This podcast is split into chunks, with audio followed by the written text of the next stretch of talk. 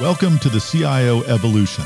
In this podcast, we'll explore the Chief Information Officer's role in executing a new ongoing leadership imperative digital transformation that promotes agility and resilience.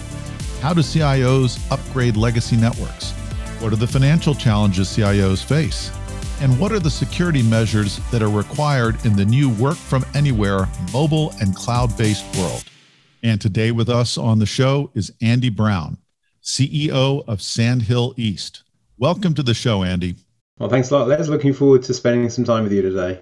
Andy, for the benefit of our audience, please give us a little bit of background about you and Sandhill East. I uh, spent 30 years in enterprise uh, technology, starting off in the pharma industry, worked in the oil industry for a bit, and then in telecom, spent 20 years in financial services, starting at Paribas in London in 96, and retired in 2013 from UBS in Stamford and New York as group CTO. I founded Sandhill East in 2013, really after a cycle ride actually uh, up Sandhill Road, where I was looking out over Sandhill as the sun went down and looked at all the things east of Sandhill Road, and I was like, these guys create an awful lot of innovation around here but all of the people that have to implement that innovation are somewhere east of here. So, having been one of those people my whole career, I thought there must be an opportunity to help companies here figure out more what the business problems are for the companies east of here, and I include London and Asia in east of here as well in that example. And also, there must be an opportunity to do something similar to that in New York as well. And I took a role on as CTO of uh, FinTech Innovation Lab in early 2014 which is the biggest incubator for fintech and insurtech in the world, and really uh, built Sandhill East out to help companies coming through that process. Uh, joined a number of other boards as well in the meantime, and uh, I'm pretty active in the industry in trying to drive this digital outcome that I think we're going to talk more about today. Oh, that's that's fantastic. I mean, I think that actually speaks exactly to what our listening audience is looking for because they are in that view that is east typically they're not actual creators of the technology, but they have big ambitions, things that they have to get done. And as a CIO and, and tech CXO myself, and like you, that's a big transformation. That's a technical transformation, but sometimes, and I would suggest it's now more of a business transformation. So when you look east now, or even looking west from New York, or looking around the entire globe, what does the landscape of digital transformation look like? Is it tech heavy?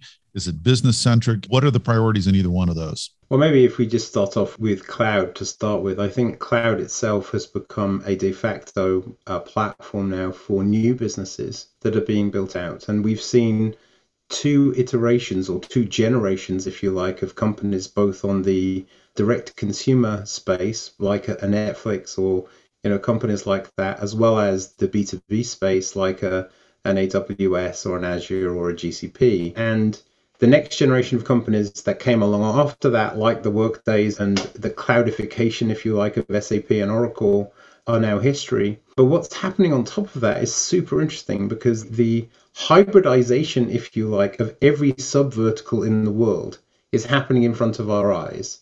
And what I mean by hybridization is that companies that had no real reason to be in the digital or computing space before do now because whether it's built to order for sneakers or jeans, or whether it's the way you acquire travel itineraries and so on, there's electronic or digital interfaces and platforms involved in that everywhere.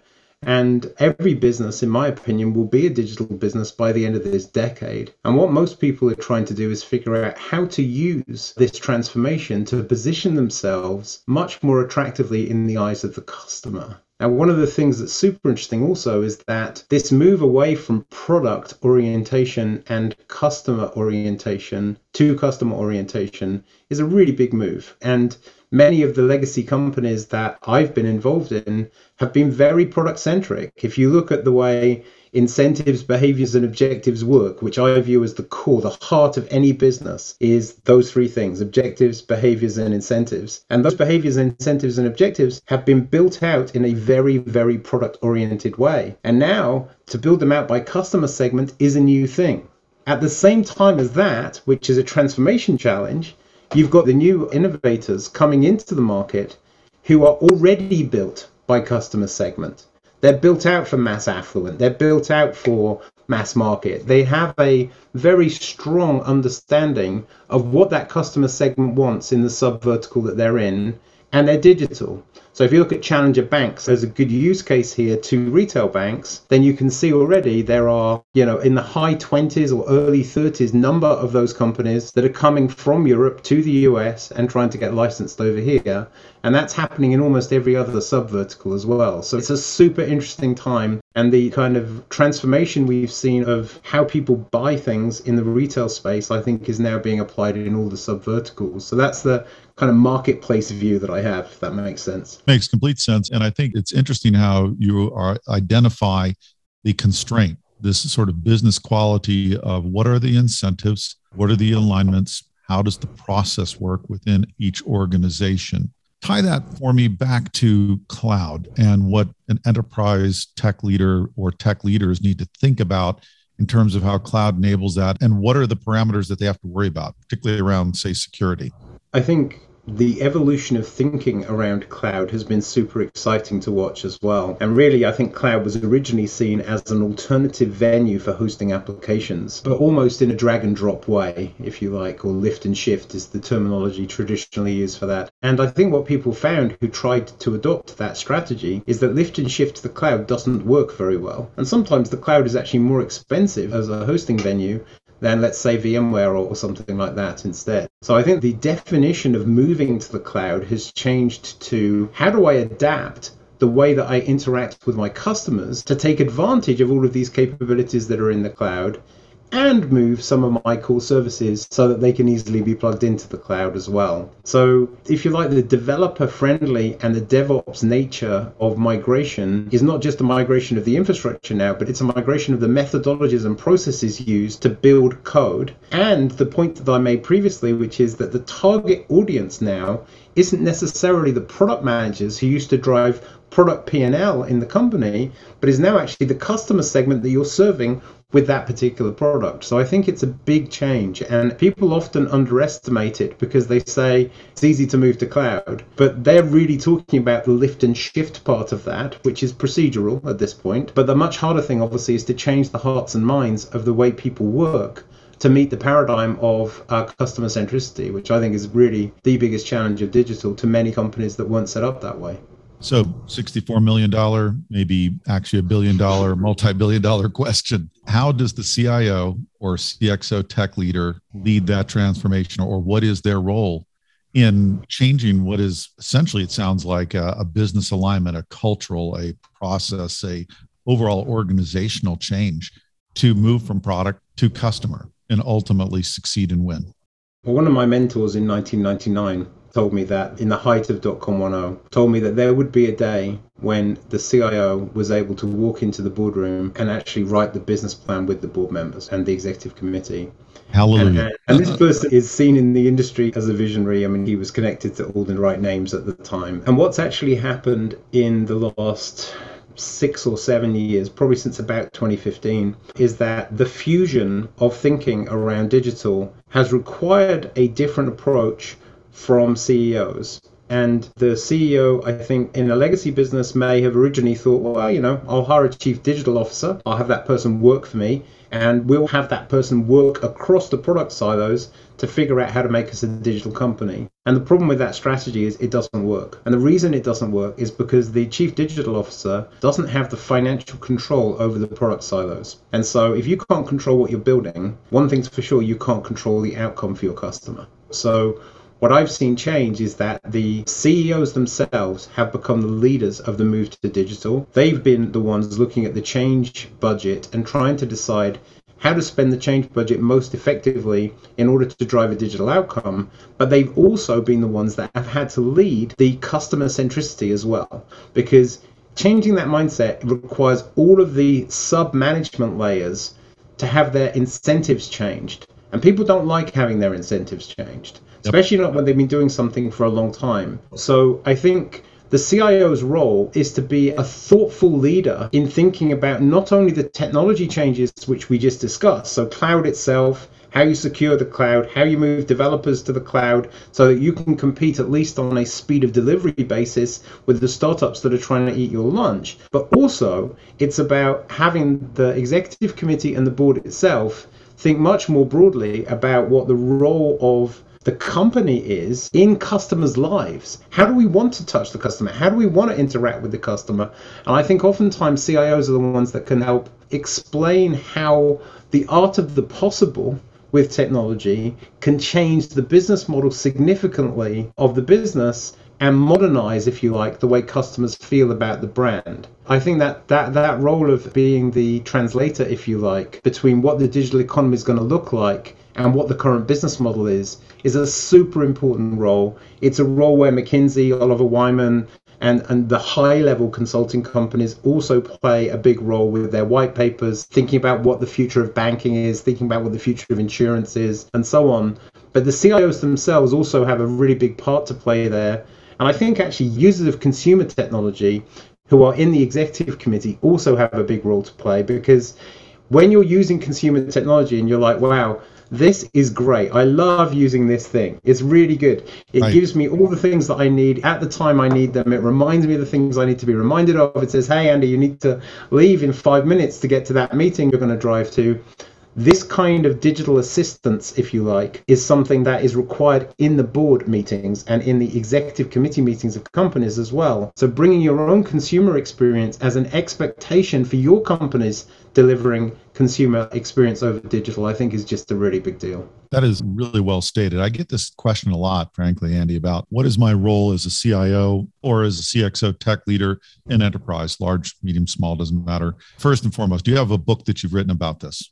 Because you need to write a book. You haven't done it. You need to go write write the book and let's let's get that out there. Uh, number two, are, are you consulting at a level with organizations to help define these strategies? Is that what a lot of what Sand Hill East does? Is, is come in and say, look, this is the alignment, this is the need. Is that something that your organization provides? Generally, not actually. We work with startups that are trying to create the digital version of the legacy platform that exists. But what we also do is sit between the current incumbents and the growth economy that's happening on the digital side. And then we'll run innovation workshops with very large companies and say, here's the way the industry is thinking about this from the evolving segment. So the segment that's actually creating the new user experience, the new customer experience, even the new business experience, the new way to think about on-demand insurance, or you know, uh, how do you fund the cash flow of a business that needs to be smoothed out, or whatever it is. So I think we definitely play a role in explaining and showing the art of the possible to large companies, particularly banks and financial infrastructure companies and insurance companies as well. So we do a fair amount of that but it's hard to actually understand a large amount of the innovation that's going on, particularly in fintech and insurtech, and get your heads around that. And then look at the impact of the business models of existing large businesses and bring to the fore the things that you think are going to be revolutionary. There are a few examples, though, of companies that have come to us and said, if you were starting with a blank sheet of paper and you had this business as exists today, what would you do? So that has happened at least six or seven times. And when they do that, then we'll engage with our portfolio and with our knowledge of the industry and say, you know what, you know, there's a lot you can do here and you can do it quickly. And we have one particular example in New York where we worked with a company and they really, really wanted to leapfrog uh, their competitors. So we sat down with them and we've re-architected their platforms to allow them to do that. So one of the cool things, by the way, about about cloud-based technology, and I'm not talking about cloud as in cloud provider, I'm talking about the tech that's built on top of cloud companies, is that the speed of adoption can be so fast. So you can literally impact a company like that in 18 months. In that example we have, it's been 18 months and we've done, you know, I mean, literally the heart of the business is now running on platforms that run on top of the cloud, which was not the case before. So I, I, think these times are really interesting for that reason. I just think we're in a time where competition is going to change. It's going to not be the same old, same old traditional competitors. It's going to be those who innovate faster can potentially win everything. And if you think about kind of the change in the retail industry that happened as a result of Amazon, And now you take that thought and apply it in the sub verticals that I talked about earlier on. That opportunity exists in almost every sub vertical to be the company that disrupts everybody because your business model is better. And uh, while I do suggest you probably have some sort of strategy and practice for for boards, how can boards move this forward? And what are some of their what are some practical examples of language that maybe a tech leader could use? You spoke, uh, you know, at the Zscalers CXO Summit earlier in the year, and you know, used a number of examples. But how can the board think better about this? How can the CIO sit with the board and go, okay, here's what I need to explain to you because you've just articulated it eloquently and, and directly and precisely. And and frankly, I'm going to use the transcript from this podcast in my next board meeting. But aside from that, I, I, I, I, think that I mean I'm just going to memorize parts of it, Andy. That's what I'm saying. But you know, aside from that, what would you advise a CIO or a CXO like myself or anybody else as here how to help the board through uh, business language, and what are some practical examples? I think boards exist to govern businesses, but ultimately the fiduciary responsibility of board members is to shareholders. And what that means when I think about particularly my public boards, I always have that in mind when I'm in a meeting. I'm thinking about what's in the best interests of the shareholders and the stakeholders of this company. And so the language that I think works well with board members is to position the discussion that you want to have in the context of what is in the best interest of shareholders and stakeholders. Now, when you're having a conversation about risk and security, for example, um, it's clearly in the best interest of shareholders and stakeholders that the company is doing everything that it reasonably could be expected to do to defend itself as digital becomes the primary channel. Because it may be that in some of these subverticals, there was no attack vector before because they weren't even on the internet. They had a brand website, but they certainly weren't running their supply chain from that brand website, but now they are. And so to me, I think there is now a reasonable expectation that companies are taking cyber security seriously. And, you know, with the ransomware stuff that's going on, that is a language that board members really understand well. I mean, they do get this. So I think risk is a common business language, and risk in this case doesn't just apply to cyber threat, but also applies to disruption of business models as well. So when you can see if you're sitting in, you know, a large bank, let's say, and you can see Revolut and you're watching Revolut and you're like, wow, Revolut seems like they're growing really fast. Let's go take a look how fast they're actually growing. And so my bet is that the corporate development and corporate strategy people that attend board meetings and are informing those board members of what the competitive environment is looking like are probably not really watching carefully all of the fintech upstarts in that example uh, that could potentially eat their lunch.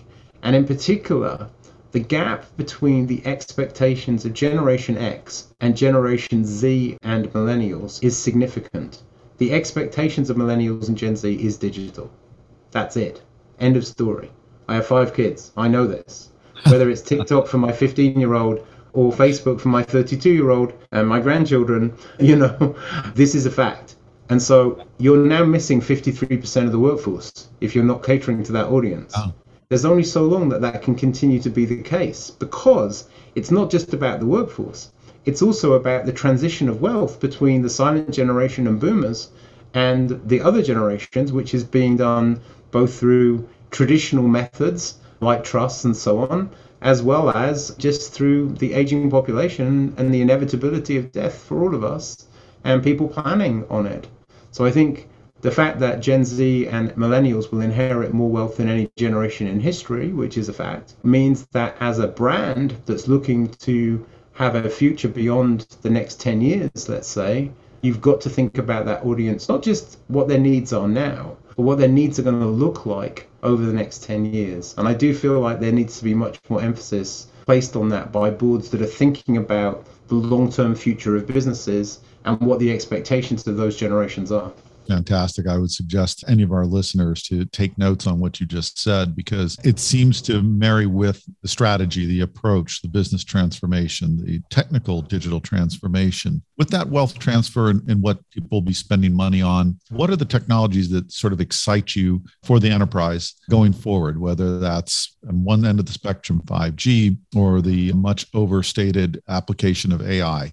Is there something that in the spectrum of new tech that excites you and says, gee, you know what? The CIO, the CXO tech leader, they need to really think about this because it's going to bind to all of those values you just described and the approach to transformation and success of focusing on the customer. Is, is there something that reaches you and excites you? Sure. I mean, I think the creation of the secure internet itself is very exciting.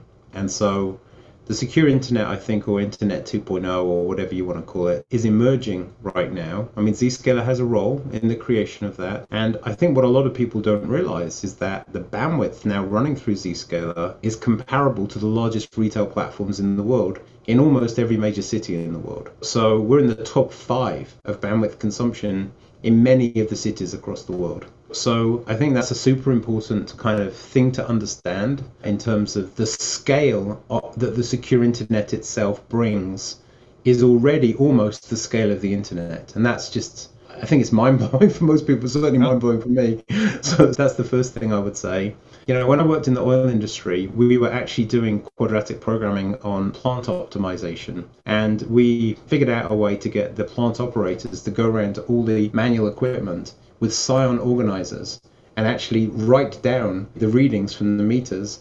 And then we would suck all the data out of those into the QP that was running to optimize the plant. Now, all of that technology now is 5G enabled and edge enabled as well. And in a plant like the one I worked in, it was 25 square miles. So it sounds easy going to do what I just said, but it really wasn't easy. You had to have cars, you have cars that didn't spark to drive around the refinery uh, because sparks are bad news in refineries, basically. Right. And you know the, the person had to manually collect the data, and obviously you got human error associated with that as well. So the fact that's now automated, that those readings are all at the edge, is super interesting. One of the companies we work with is a company called Xpansiv, which has built this virtual supply chain for oil, where all of the data associated with the oil coming out of the ground at the wellhead is actually gathered at the wellhead, but then it's all on blockchain. So it actually sticks with the oil oh. the entire way through the, the so most people know that the oil is brought out of the ground, it's stored in tanks, and then it gets put on tankers and you know sent across the ocean to the place where it's going to get refined. And in that period of time while it's being sent across the ocean, it's bought and sold multiple times by different people. And when you talk about it in the 1980s language, it's like sweet Mexican crude or Nika or whatever it is. And now what Xpansiv has done is they've got like a hundred attributes of the oil, like what's the content of sulfur, what's the content of, or what, what are the hydrocarbon emissions from that oil when you burn it, when you refine it, when you distill it, whatever. And so oil itself has become like a multi-layered product and now multiple products really with different specific gravity, different water content and so on. So this whole idea now that you can almost apply this supply chain thinking to everything is super interesting because it's like You've got 5G, you've got the edge, which is actually doing AI on the data being gathered from the 5G components, which could be video cameras, they could be meters, the way I described before. And you know, one of the things in Kevin Kelly's book, which was recommended by the person I told you before who was a genius, the book's called Out of Control, is that distribute being is one of the rules of life in Kevin Kelly's book. A typical example that you'd think of for yourself is if you pick up something hot, it's your spine that reacts, not your brain, because it takes longer for the signal to get to your brain than to your spine. It just tells you to drop it, right?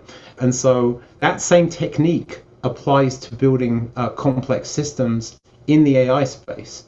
You want to do as much of the processing at the edge as you can. That's what distribute being is all about. And then you actually just bring the signal from the edge into the center. This is how we're going to build very intelligent uh, systems in the future.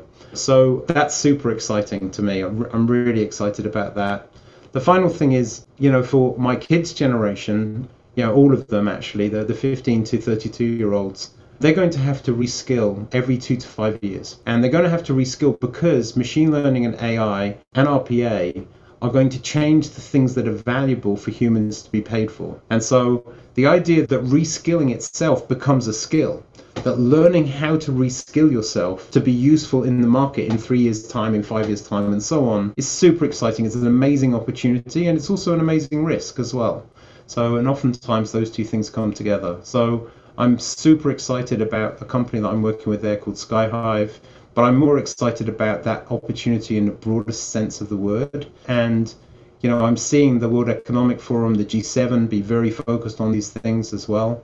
The final thing really is around ESG and equity. And so I think, you know, all of us in our lifetimes have seen the improvement in the thinking around ESG and the way people are treated in companies as well. And I think those both those two things are going to be significantly improved in the next five years and even in the next two years. I think I'm seeing so much change in that space right now.